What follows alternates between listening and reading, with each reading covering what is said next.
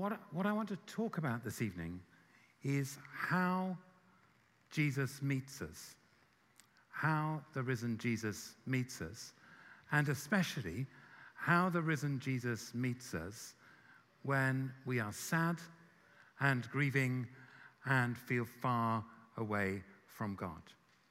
How the risen Jesus meets us when we're sad and grieving and far away from God. I've spent the last uh, six months, uh, uh, I'm Bishop of the Diocese of Oxford, which is Berkshire, Buckinghamshire, and Oxfordshire. And I'm spending uh, most of this year trying to visit every part of uh, our diocese and meet with groups of clergy and uh, church leaders. I'm about two thirds of the way through that journey, so I've met with around uh, 2,000 people to 2,500 people so far to try and find out how we are as the church after these extraordinary uh, two and a half to three years. The journey through the COVID pandemic, giving way now to other crises, the terrible war in Ukraine, the other crises around the world, and the cost of living crisis, which is hitting communities uh, really hard, and trying to discern how, how we are. Uh, I, am hearing uh, uh, some encouraging things. People are really aware of all the opportunities for uh, love and ministry and support that churches can give in their communities and much clearer about that even than we were uh, two and a half, three years ago. But I'm also hearing, of course, that individuals and churches are really tired, uh, that some of the effects of this long process uh, have been really exhausting, uh, that it's only gradually that the depth and pain of these last two and a half years is emerging in the consequences in people's lives. And I'm also more and more clearly uh, convinced that the church itself stands in need of deep spiritual and theological renewal, a deep renewal of the heart and of the mind at this particular juncture and this place in our journey. So that's drawn me to reflect, especially in these weeks after Easter, uh, on how Jesus meets sad and broken people and sad and broken disciples, and how we know his presence and how Jesus deals with us. And I've come back to this beautiful story in Luke 24, which I've been drawn to uh, over the course of my life uh, again and again and again to try and understand this wonderful Christian journey we make with Christ. It might help you to know, if you don't already, uh, two things about the story.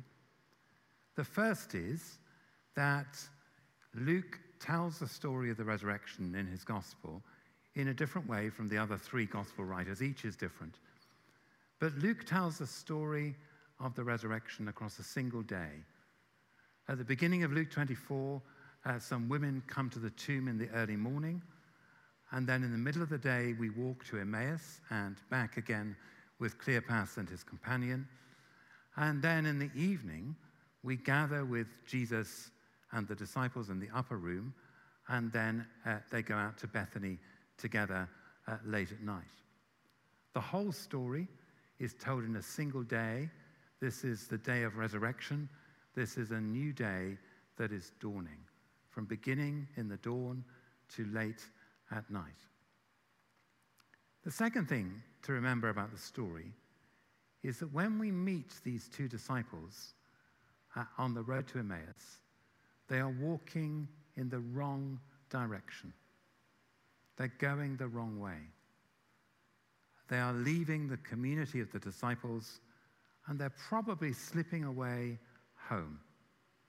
We know they're going the wrong way because when they get to Emmaus, uh, and discover who Jesus is, straight away they turn around and come back again. They have a literal conversion. We also know that because Jesus says to the disciples over and over again in Luke's gospel and in Luke's second book, Acts, stay in Jerusalem, Stay in the city until you are clothed with power from on high.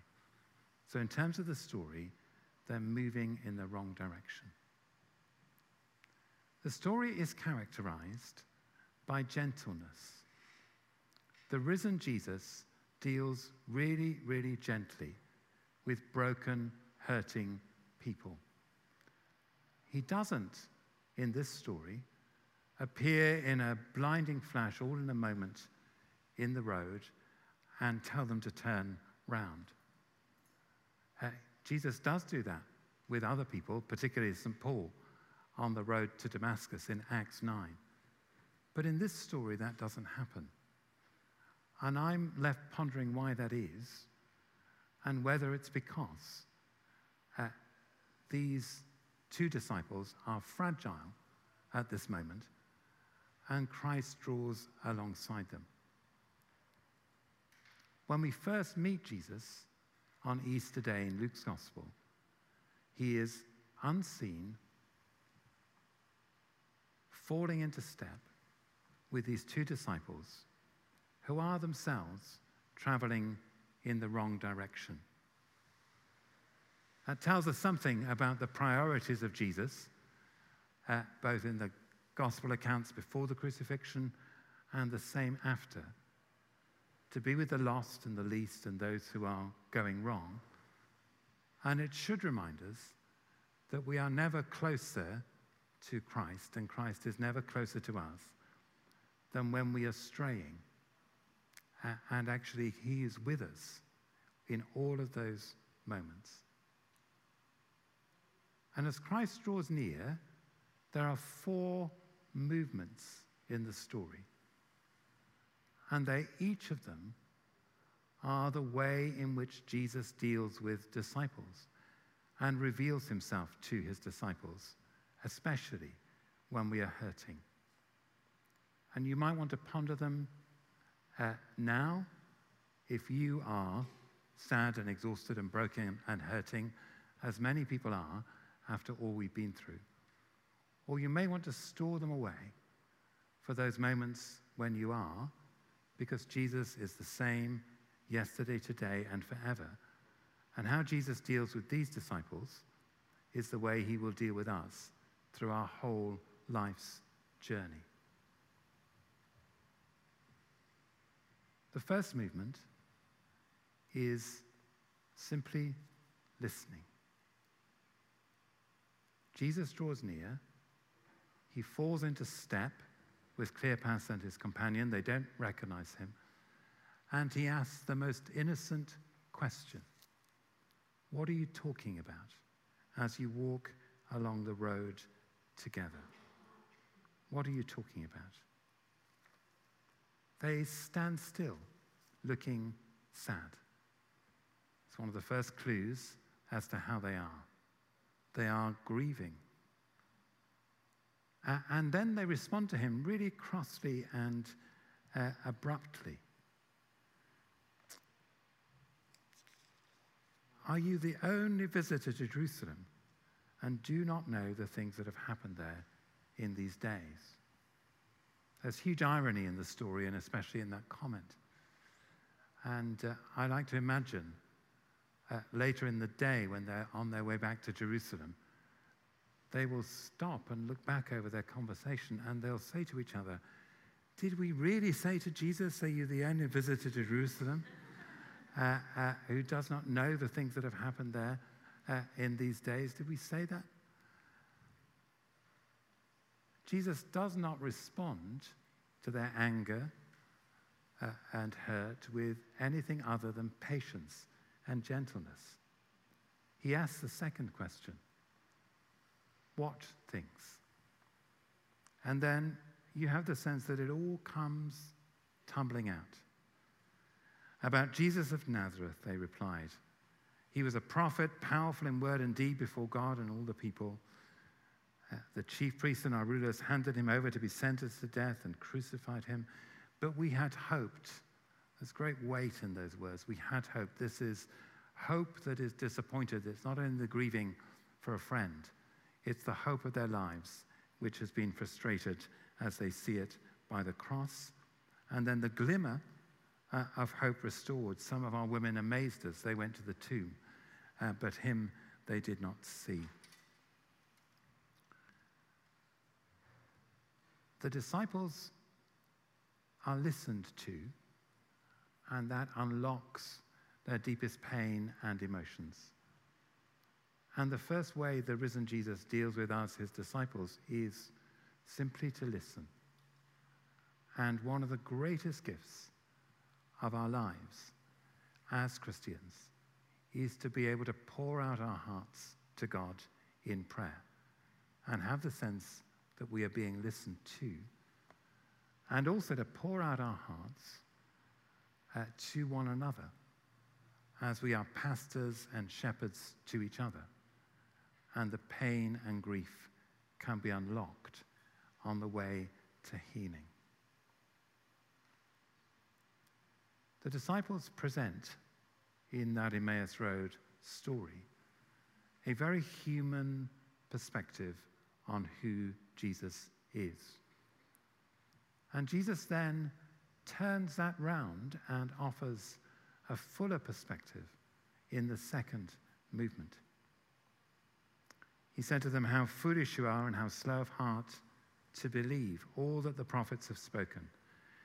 Did not the Christ have to suffer these things and enter his glory? And beginning with Moses and all the prophets, he explained to them what was said in all the scriptures concerning himself. The second movement is where the risen Christ meets his broken disciples in the scriptures and points them to himself. And points them to himself. There are, I think, two profound and deep mysteries in our lives which everybody everywhere uh, needs to be wrestling with. One is the wonder of what it means to be human, what it means to be alive, what it means to have purpose, what it means to uh, uh, share in the gift and care of children and aging and death, what it means to be imperfect and finite. And the second is what it means to dare to believe that Almighty God, the maker of heaven and earth, became a human person in Jesus. And this passage, this conversation on the Emmaus Road, explores both the human perspective on Jesus and the divine perspective on Jesus and how the two complement each other and unlock the secret of what it means and all the paradoxes and questions about what it means to be human. Finished reading a lovely, wonderful novel yesterday. I'm reading the novelist Matt Haig uh, at the moment. I don't know whether you've come across his book, The Midnight Library, which was his most popular uh, book. He's written all a second and a third that I've read now. Uh, the third is called The Humans, and its thesis is that an alien from a distant galaxy uh, comes and inhabits a human body and explore in Cambridge in uh, contemporary Britain and explores all the strangeness and the wonder and the mystery of what it is to be human. It's asking all of those profound questions. It doesn't reach uh, anything like uh, conclusive or, or right uh, answers, but it asks the questions.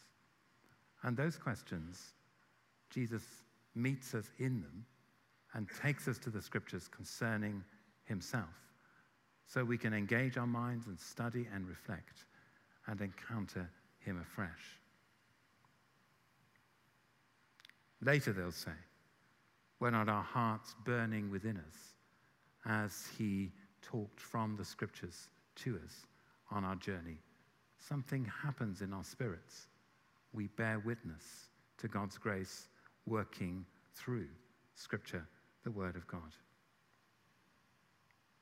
Then we come to the third movement, something we will appreciate and explore this evening in the final part of our worship. But first, there is what is my favorite uh, verse in this, which is one of my favorite passages. As they approached the village to which they were going, Jesus acted as if he were going further. It's an intriguing verse, isn't it? Why does Jesus act as if he's going further? He hasn't finished uh, uh, dealing with these two broken disciples and restoring them on that long journey. Yet he now makes as if he's going on further. He does it, I think, as another act of profound gentleness, as Jesus, as it were, steps back and leaves space for people to respond to him in their own way, to issue an invitation to come in, to go further. There is nothing in God's dealing with us which overrides us, which uh, intrudes upon us. Everything in God's dealing with us respects who we are as individuals and waits for a response from us before going further. They urged him strongly, Stay with us, for it's nearly evening. Uh, so he went in to stay with them. And then they gather at the table. Uh, he takes bread, he gives thanks, he breaks it, as we will do this evening, and he begins to give it to them. Then we read their eyes were opened, and they recognized him, and he disappeared from their sight. They meet him.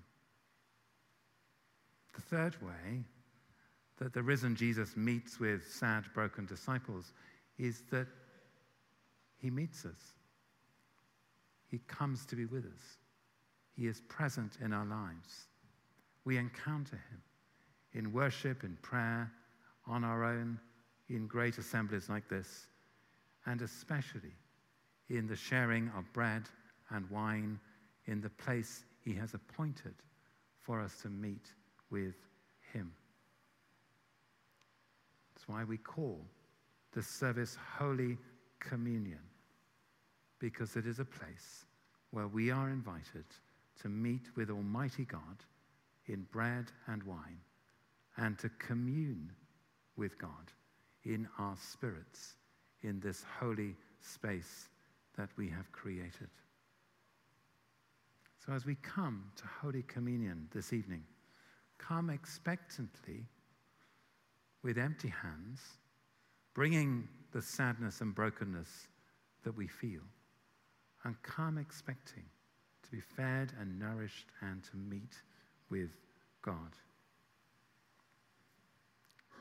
And there is one more movement and one more place where Jesus meets his disciples. The two disciples recognize him. They return to Jerusalem and they bear witness to what they have seen and heard, and they hear the witness of the other disciples. And they're in that place of uh, Christian mission and witness as they engage with telling their story. So the risen Christ is there too. We meet with Christ, not only as we gather together around the scriptures and the sacraments. But we meet with Christ as we serve God in our daily lives, in the ministries we're entrusted to, in our occupations, in our families, as we do what Jesus asks us to do. There we encounter the risen Christ as well. For Christ goes before us, and there are moments in our days when we recognize the presence of Christ with us in all of those ways. Jesus meets tired, broken disciples in listening and fellowship as we gather around the scriptures and ponder what it means to be human and who it is who comes to us as the risen Christ. In prayer and worship and in the breaking of bread, and as we encounter Jesus by the Spirit in the whole world as we go and as we are sent. The Emmaus Road story is such a wonderful story for this reason that Luke presents us in this story uh, not with once and for all miracles from the days after the crucifixion and before Pentecost. Those miracles are recorded elsewhere in the Gospels. Jesus appeared to his disciples uh, over 40 days, uh, uh, risen from the dead. But in this story, Luke is emphasizing the ways in which disciples in every generation encounter the risen Christ. Uh, to use some words from Luke's second book in Acts, when they devote themselves to the apostles' teaching and the fellowship and the breaking of bread and in the prayers, then the risen Christ is present and with us. However, you come this evening, come to the Lord, pour out your heart, renew your sense of who Christ is, receive him in bread and wine, and go for him to discover him before you in the world. Amen.